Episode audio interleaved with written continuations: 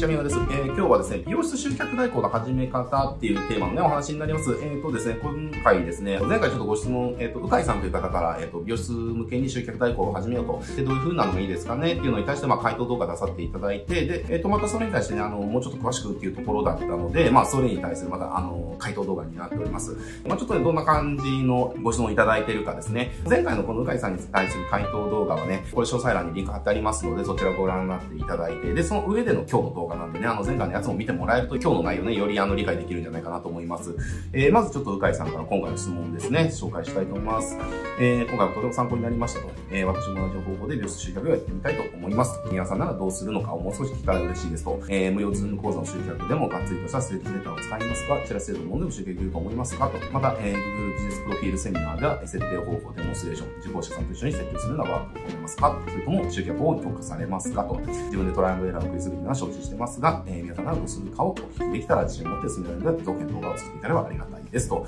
えー、動画でご視聴お願いいたしますというところで、はい、早速続編動画ね、作りましたよというところです。えーとですね、あの、これ、実はですね、あの、僕が、これ何年前かな ?4 年前ぐらいかな ?4 年か5年前ぐらいだったと思いますけれども、まだ実はそんなに世間に、まあ当時まだ Google マイビジネスと呼ばれてたものですね。Google マイビジネスが、まだそんなに浸透してなかった時代ですね。まあ MEO っていう言葉もほとんど使われてない時代だったし、なんでしょうね、このなんか Google マップで集客みたいなね、当然 Google もまだ広告とか出してなかった時代だったと思います。で、えっ、ー、と、ただその時僕らすでに Google マイビジネスを使ったし、その集客代行っていうのがめっちゃ稼ぎやすいっていうことは見つけたんですよ。自分たちの実践を置いてね。これ、お客さんめっちゃ売れるじゃんと。で、めっちゃ売れるし、これ、ごめんなさいね。あんまいい言葉じゃないですけれども、マイビジネスの代行ってぶっちゃけやることないじゃないですか。これ、マイビジネスって別にノウハウとかないんで、やるべきことを愚直にただやるだけの代行なんですよね。だから、あの、その上で、しかもあの、投稿なんて、あの、写真とか素材だけちゃんと事前に用意しとけば、自宅からね、1投稿する、あの、あ1分もかからずできるんで、1案件なんでしょうね、あの、1つのクライアントさんにかかる時間って月数時間ぐらいしかないわけですよ。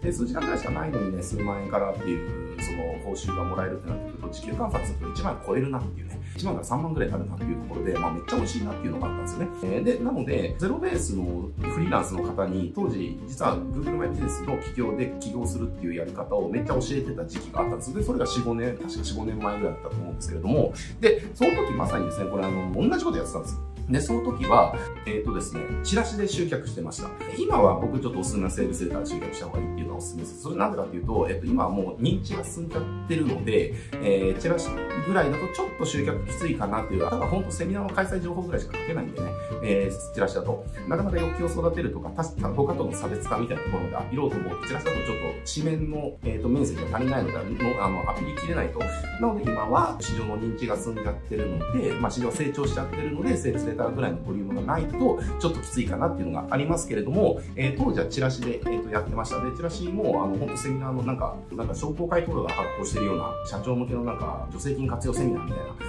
えー、なんかあるじゃないですか。なんかちょっとイメージ湧くと思うんですけど、あのくらいの感じのチラシだけで、え、ー、と、集客できてました、普通に。うん、どくらい巻いてたかな多分数百枚ぐらい巻いて、10人とか普通に集客できてたんで、まあなかなかの集客力があったと思います。で、それで集客してきた時に何やるのかっていうと、まあ当時はまだその、あんまり知られてないっていうか、あの、店舗ビジネスの方もなんかそういったのがあるらしいぐらいしかね、もう分かってないので、よく分かってないんですよ。だから、まあそもそもこれって何なのっていうところの概念の説明と、えー、で、じゃあどうやるのっていうところ、要は設定ですね。設定をセミナーの中で一緒にやって、で、じゃあどういうふうにその運用していくのっていうところのノウハウを伝えて、えー、まあこれで作り返してもいいだけだよっていうところを伝える。で、それでまあ終わりです。あの、セミナー自体は。で、そこからどうやって代行を取ったのかっていうと、えっ、ー、と、これね、今もそうなんですけれども、もうね、キラーフレーズは、めんどくさいならやりますよですね。私に任せてくれたらどうこうとかじゃなくて、これあの、技術プロフィールって教えれば教えるほど、うん、これ別に私でもできるねって内容なんですよね。で、ただ私にもできるよねってなったからといって、私私が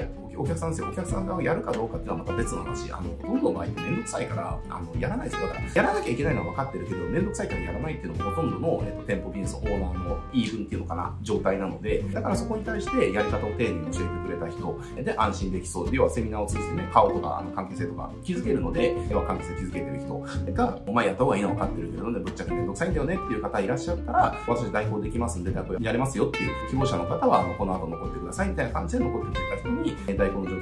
ですけどどうしますかっていうところで、まあ、クロージングしてってっていうような感じですね。で、これあの、当時ですね、一番良かったのは9人参加してくれて、9人中9人がバックエンド申し込んだみたいな、えこともあったりとか、まあ大体平均すると半分ぐらいの人がバックエンド申し込むぐらいの、えー、と感じでした。で、内容何やったのっていうと、あさっき言ったやつだけです。概要を説明して、一緒に設定のワークやって、トークの仕方を教えるっていうだけですね。で、ただ今はちょっと変えた方がいいかなとは思います。あの、もうそういった情報っていうのはもう世の中にもすでに氾濫してしまったので、いちいちセミナーでじゃあそれしかなかったらね、ちょっと物足りなさ感じる方も多いんじゃないかなと思いますので、もうちょっと内容変えた方がいいかなと思いますけれども、基本的にはもうそれで大丈夫ですね。なので、えっと、ビジネスプロフィールをその、やっちゃってる人に対しては内容それだともう足りないんですけれども、やってない人にとってはそのぐらいの内容でまだまだ十分いけるかなっていうのがあるので、えー、狙う相手をそういった、まあ、アカウントあるけど、手つけてない人っていうのかな。あの、これお客さん、ユーザー側が勝手に写真投稿してアカウントが作られちゃうみたいなのってあるじゃないですか。で、だけどお店側の人って別にアカウント作ってないしやってないから、これなんであるのかなみたいな思ってるのって、まあ、まあ、まだまだ大いにあると。だからそういったところに絞ってアプローチしてセミナー集客してって、やっていくと、まあ、やりやすいのかなっていうふうに思いますね。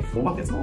をまとめていきますと、チラシだとちょっと今は集客は厳しいんじゃないかなっていうのはぶっちゃけありますけれども、ちょっと一回はね、テストしてみることをお勧めします。で、今は僕のお勧めとしては、セールスレターぐらいちゃんとしっかりしたもので送った方が、まあ、集客がしやすいかなっていうところですね。で、内容としては、まあ、概要を説明して、ワーク一緒にやって、要はノウハウを伝えると。えー、だから相手がもう始められる状態までそのセミナーで進めてあげるっていうのかな、えー、っていうところまでやると、えっ、ー、と、いいですね。で、ただこれ、じゃあどうやればいいのか。要はお膳立てが全て揃った状態なわけですよ、お客さんからすると。で、お膳立てが全て揃ったけれども、えー、お膳立てが全て揃えば揃うほど何が起きるのかっていうと、めんどくせえなになるはずなんですよね。なる人は。えー、なので、めんどくせえなってなった人に対して、会員やりましょうかって、えー、声かけてあげると、あ、本当にやってくれるのっていう風になると。で、これ、めんどくせえなってなるのが、これなんでいいのかっていうと、あの、これね、裏を返すと、やらなきゃいけないとか、やった方がいいっていうのは分かった状態なんですよ。えー、分かったからこそ、やる必要があることに強烈になってるんですよね。だからこそ、もうこれやった方がいいの絶対分かってんだけれども、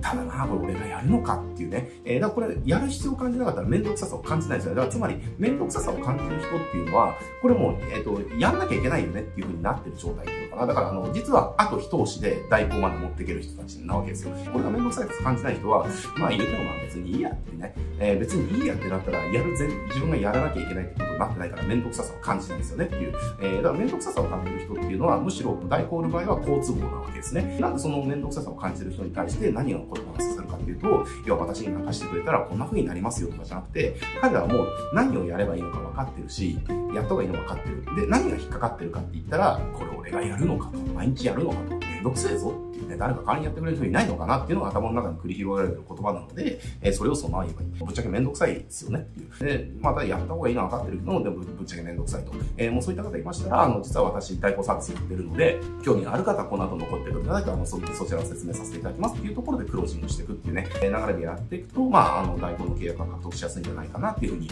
思います。えー、まあ、そんな感じでちょっとね、やってもらうといいんじゃないかなっていうところですね。はい。まあ、そんな感じでちょっと今日はね、あの、うかりさんの続編の質問に答えさせていただきました。えっ、ー、と、このチャンネルですね、こういったあの、ユーザーさんからの質問とか、相談とかにね、動画でお答えしてるので、もし僕にね、何か聞きたいこととか相談したいこととか、アドバイスもらいたいこととかある方いらっしゃったらね、ぜひぜひ、あの、コメントにそれ書いてもらえると思うので、ピックアップして、えっ、ー、と、こういう風に動画で書いてさせていただきますので、まあ、コメントどんどんね、書いてもらえると嬉しいです。はい、じゃあ今日は終わります。よろしくお願いします。